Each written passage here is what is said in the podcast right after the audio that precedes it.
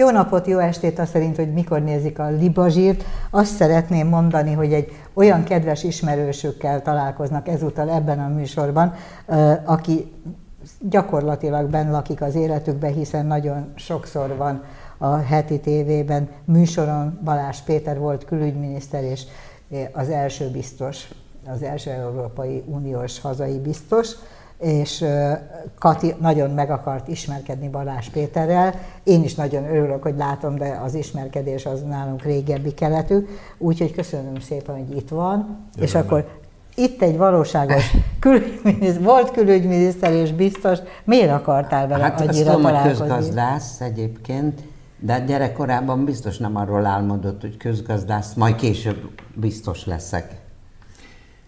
Hát, hogy mikor tértem erre a pályára, én azt hiszem, hogy a gimnáziumban már erről álmodtam. Egyértelműen. Külügyel akar? A, a nagyvilággal, a, a sokféle nyelvvel, a sokféle országgal. Diplomata akart lenni más? Valami ilyesmi, más de én mondva. külkereskedő lettem. Ja. Hát Tehát, a kül benne van. A... a kül benne van, amikor dönteni kellett, akkor én a közgazdasági egyetem külkereskedelmi szakára jelentkeztem, és borzasztó boldog voltam, hogy fölvettek. Azt végeztem el, elmentem üzletkötőnek egy Impexhez. Na várjunk, otthonról mit hozott? Szülei mik voltak? Pedagógusok. A pedagógus gyerek nem gazdag, sőt, inkább, inkább nélkülöztünk, ritkán ettünk húst, de minden kérdésre választ kaptam otthon. Sokszor a, a Mit válasz... tanítottak a szüleim? Édesapám középiskolában történelmet tanított, édesanyám tanítónő volt általános iskolában. Úgyhogy, és még egy örökség van a pedagógus családban, hogy nem tiszteljük a, a pedagógusokat, mert otthon is látunk belőlük kettőt, tőlük hallunk a többiektől. Tehát van az emberben egy, egy ilyen tekinté ellenesség, de az iskolában én olyan jó tanuló voltam, akivel magatartásbeli problémák voltak. Nem volt fegyel, mert egyébként most olyan fegyelmezetnek hát ez, ez már foglalkozási ártalom, de, de többször kitettek a, az óráról a folyosóra, mert szemtelenkedtem, vagy bomlasztottam a rendet, ugyanakkor minden osztályzatom jó volt. Ez a legjobb kombináció, az a fegyelmezetlen, akinek egyébként van esze, és megtanulja azt, amit kell, nem? Ez, ez a gyerekek között ez tekintét parancsol. Hát ezt nem, nem, nem mindenki szerette, ugye egyes miniszterelnökök is azt mondták, hogy velem nehezebb dolgozni, mert visszabeszél. Ja, hogy ez egy ilyen gyermekkorból magával Igen. vitt tekintély nem tisztelet. És ennek ellenére visszabeszélt? Ennek ellenére, hát én azért a fegyelmet, ugye, ami állítólag látszik rajtam, azt megtanultam, és amikor az ember elvállal egy, egy munkakört, mondjuk külügyminiszterséget, akkor pontosan tudja, hogy egy mire vállalkozott, hol a határ, de és mit vállal. Melyik volt a csúcsa az életének, a szakmai csúcsa? A külügyminiszterség vagy az európai biztosság? Mert ezek elég... Ez egy nagyon jó kérdés. Nagyon jó kérdés, és nem biztos, hogy tudom a választ tudni. Globális méretekben azt tudom mondani, hogy az EU biztosság, uh-huh. mert az ember egy európai kitekintést kap, európai dimenziókban cselekszik, és európai méretekben ismerik. Viszont itthon én azt tapasztalom, hogy sokkal többet számít a külügyminiszterség, holott az Unióban pillanatnyilag van 27 külügyminiszter, de biztosokból egy-egy szakmában csak egy van, mégis itthon nagyobb tekintélye van a kormányzati munkának, jobban ismerik, akkor, hogyha az ember valamit tesz is, illetve kommunikál. Az Impex-nél mit, mi volt a dolga? Mivel kereskedett? És hogy lett ebből külügy?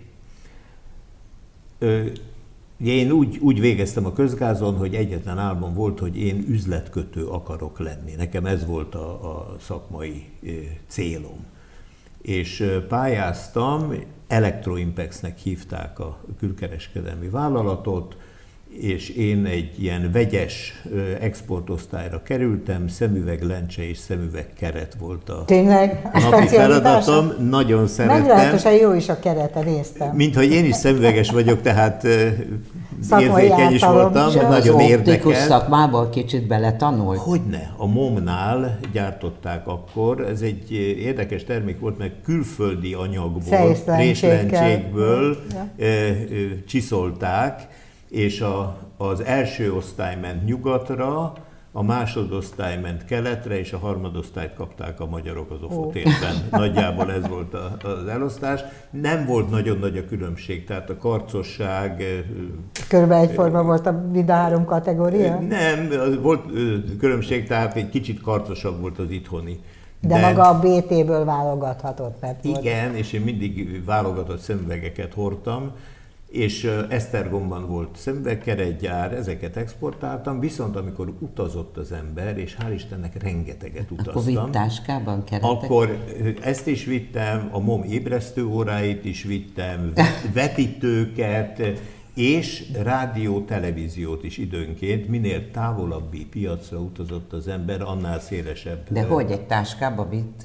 Hát a De tévét hát a tévét nem, nem. de kereteket, A lencs- kereteket, lencséket, vekkerórákat, azokat vittem, ilyen mint a kollekcióban, mint egy rendes vigéc, tehát azokat be kellett mutatni, el kellett adni, é- és hát rádió, televízióban nagyobb üzleteket le kellett tárgyalni, vagy reklamációkat intézni.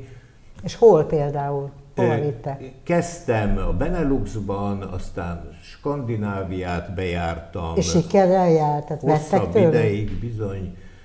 Görögországba sokat jártam, volt olyan, hogy Libanon, Szíria, Irán, és hát a csúcs az egy hatalmas, egy két hónapos afrikai út volt, teljesen egyedül.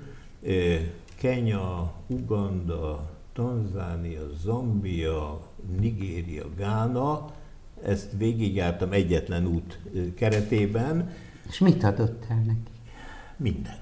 Mindent. Tehát eh, például Gánában nagyon sok rádiót eladtam, Kelet-Afrikában rengeteg vekkerórát eladtam. Úgyhogy... Vekkerórát. Igen.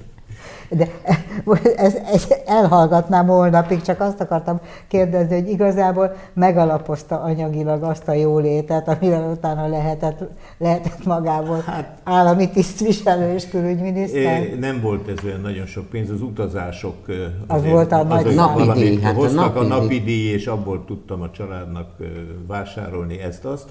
Néha, néha azért, hogy eladjuk, ilyen kis tranzisztoros rádiót, vagy valamit is itthon rögtön eladtuk, mert kellett élelemre.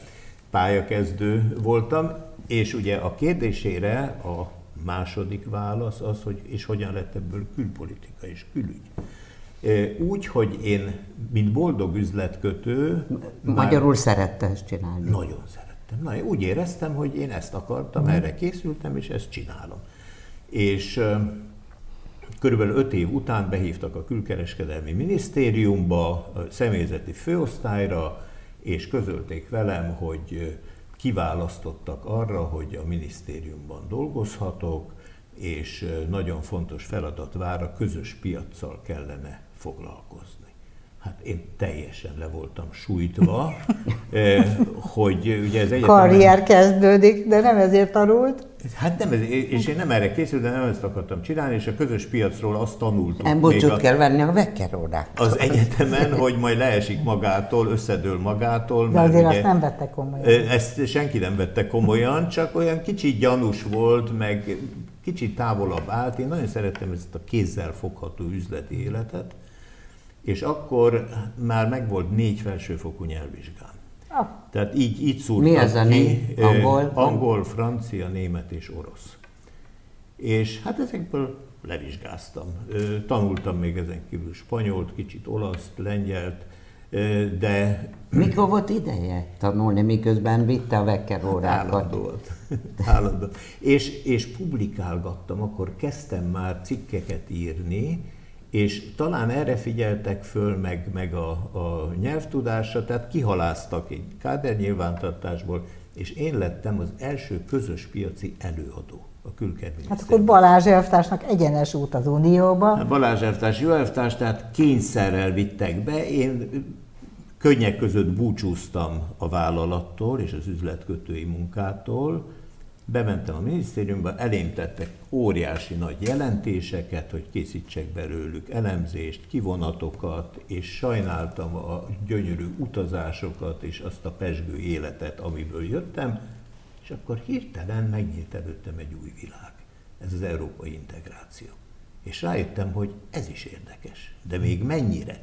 És az ember fölemelkedik a mikro gazdasági szintről, a mindennapi gazdasági műveletektől egy európai perspektívába, és elkezdtem ezt szeretni, és elkezdett érdekelni. És azért létesítették azt a munkakört, amit először én tölthettem be, mert akkor nyitott a magyar politika, és kezdtek tapogatózni. Szányban volt?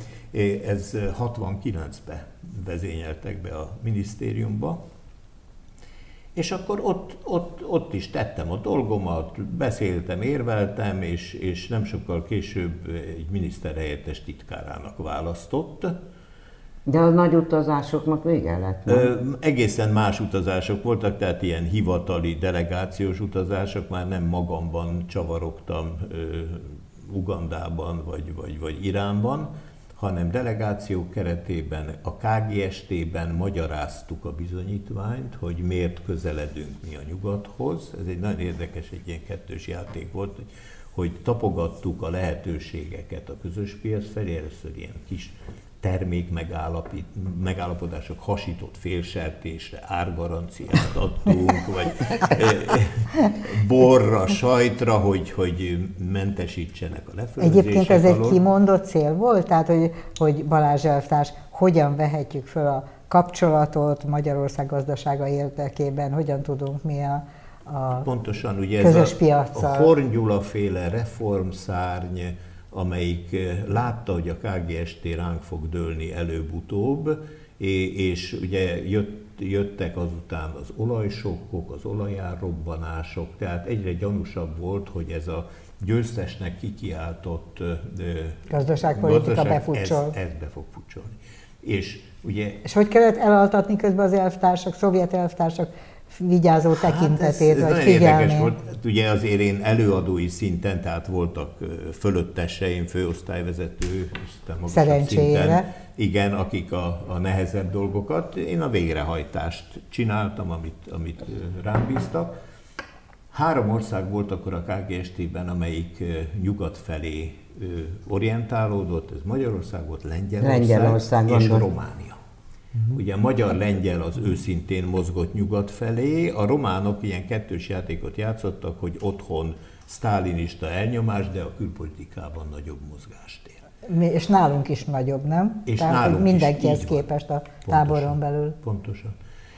Miközben a többiek, hát Csehszlovákia ugye 68 után megdermett, Igen. a politika, Bulgária a szovjet oldalon állt, a németek szemresütve csinálták a belnémet kereskedelmet, élvezték a közös piac előnyeit, miközben szitták a, az imperializmust.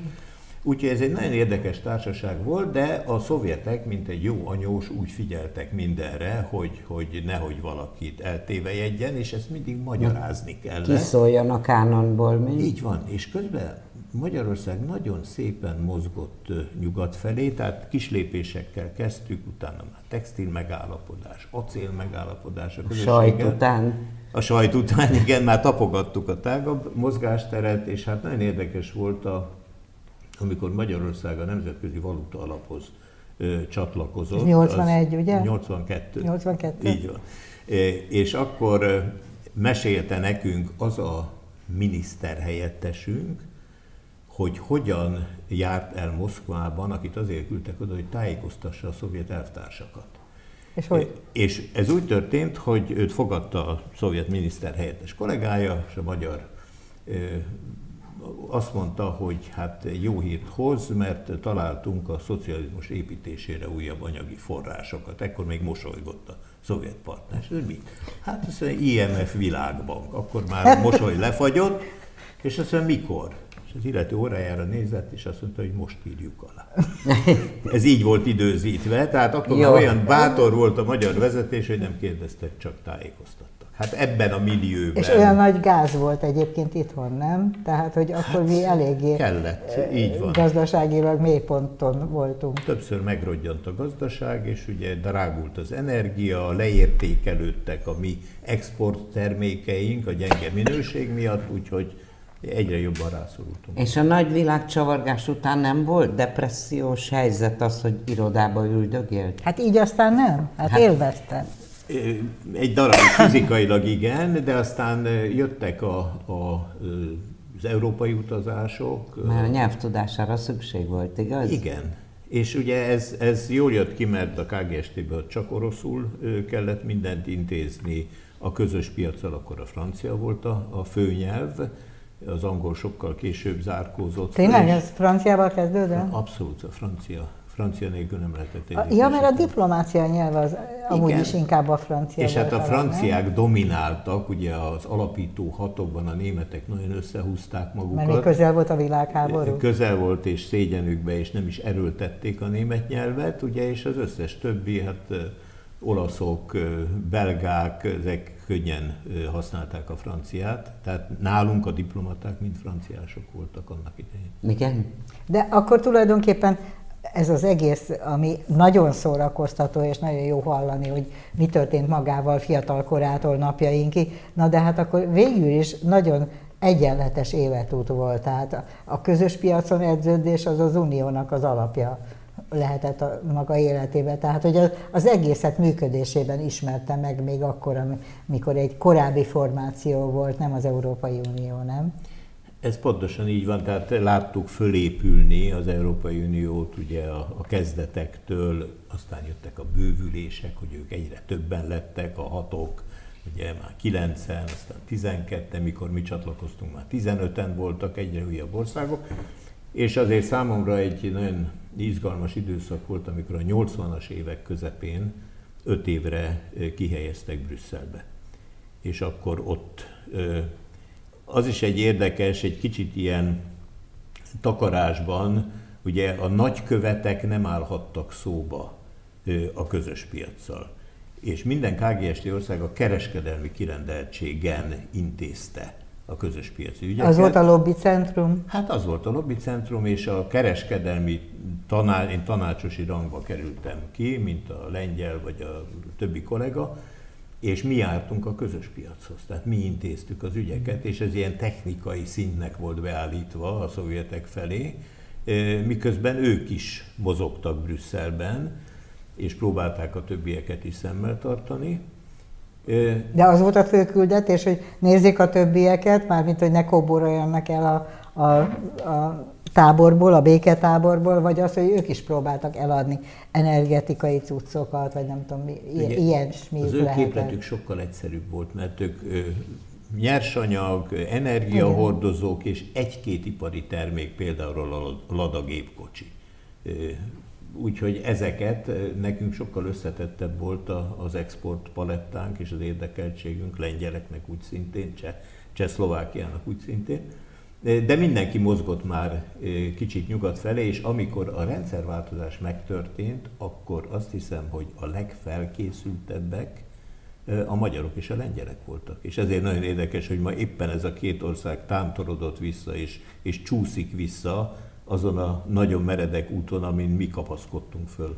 Ez egyébként a felépítését, a mi belépésünknek, abban is volt része, tehát hogy miután kvázi közös piasztól kezdve uniós szakértőnek volt tekinthető, akkor ebből következne az is, hogy, hogy amikor Magyarország csatlakozott, akkor abban az előkészítésben is benne volt.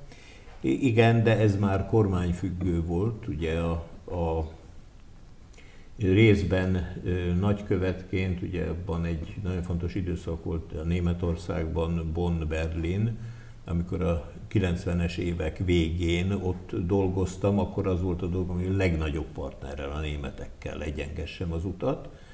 És a 2002-es... Ez a horvát után volt? Horvát István után? Igen. De még ott volt közben Erdődi Gábor, uh-huh. nagykövet. Nos, és a 2002-es váltás, kormányváltás után kerültem vissza a külügybe, akkor egy darabig csak az egyetemen dolgoztam, Aha. és akkor visszakerültem ilyen európai államtitkári pozícióba, és az volt a dolgom, hogy az EU tagállamoknál készítsem a, a, a leendő EU tagságunk feltételeit, mert mindegyikkel megvoltak a sajátos problémák, miközben Juhász Endre kollégám tárgyalt Brüsszelben a csatlakozásról. De egész olyan, mint egy játék, egy ilyen nagy stratégiai játék, hogy nem én beszélek, ő beszél. Lenyűgözően izgalmas, és pláne valaki kismeri magát ebben a helyzetben. Izgalmas volt. Ugye, és a, a végjáték is, amikor a, a 2002-ben lezártuk a tárgyalásokat, 2002 Luca napján, december 13-án, Kopenhágában. Nagy büszkeség volt? Hát óriási öröm volt. Tehát, hogy elértük azt, amit akartunk. Ritkán volt akkora egység Magyarországon, hogy mit akarunk nyugathoz tartozni. Ez annyira egyértelmű volt, és annyira kontrasztos a mai külpolitikával összehasonlítva. És a Fidesz dolgozta ki, tehát a Fidesz kormánynál volt az előkészítés finise. Nem ők mentek ki aláírni, mert elvesztették a választást. Én néha azt képzelem, hogy ennek valami történelmi jelentősége van, hogy az általuk felépített tehát e, elkapták előlük a hmm. dicsőséget, és hogy a mostani magatartásában az unióval kapcsolatos érzelmi viharoknak ez lehet a hátterében, ez a, ez a pszihózis. Hát lehet, hogy így van. Mert... Hogy kiénekelték a sajtot a szájukból, vagy nem tudom, hogy mondják. Egy fontos négy évet kezelt a Fidesz, ugye 98-tól 2002 Igen, a csatlakozás felépítésére. De végig folyamatosság volt. Tehát az Antal kormány volt abban a helyzetben, hogy egy új politikai felállásban ő folyamodhat EU tagságért. De... Ő kezdte. A Hord kormány töretlenül vitte tovább, és a, az első Orbán Tordján koalíció szintén tovább.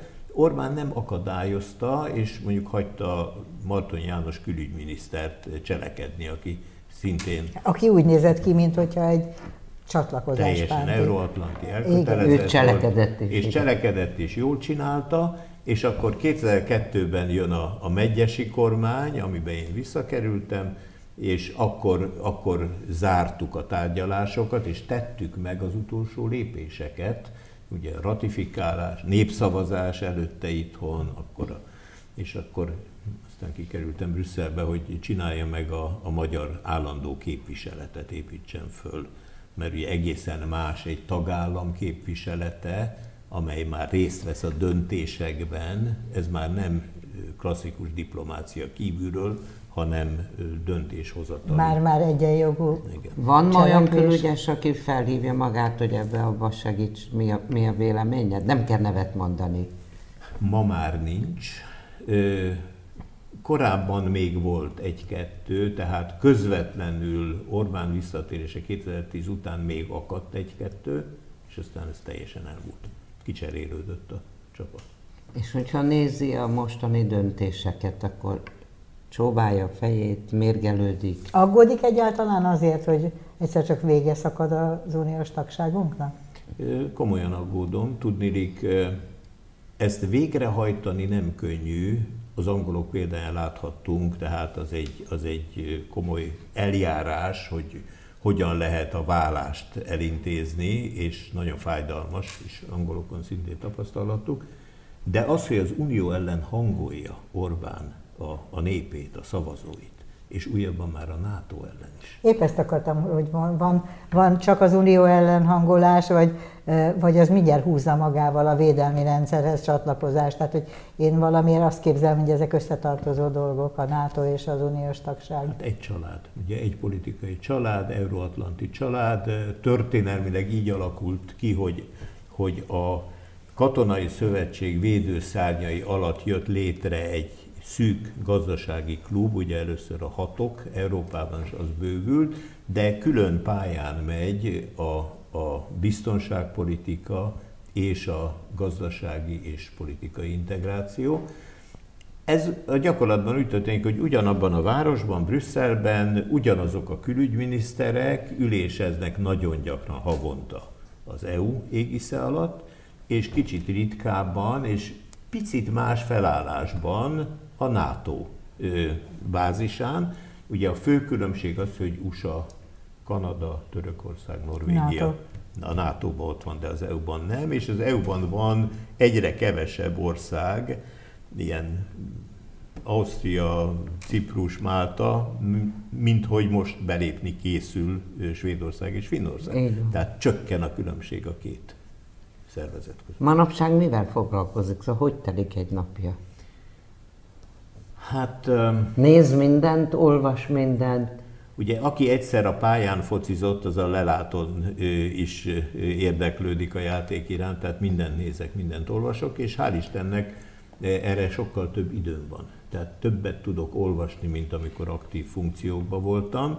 Az igaz, hogy kevesebb információt tesznek készen az asztalomra, illetve semmit, mert a minisztériumban az ember nagyon sok előrágott, feldolgozott információt kap már készen. De a rutinja az segíti, segíti eligazodni, nem? És hát az érdeklődés megvan.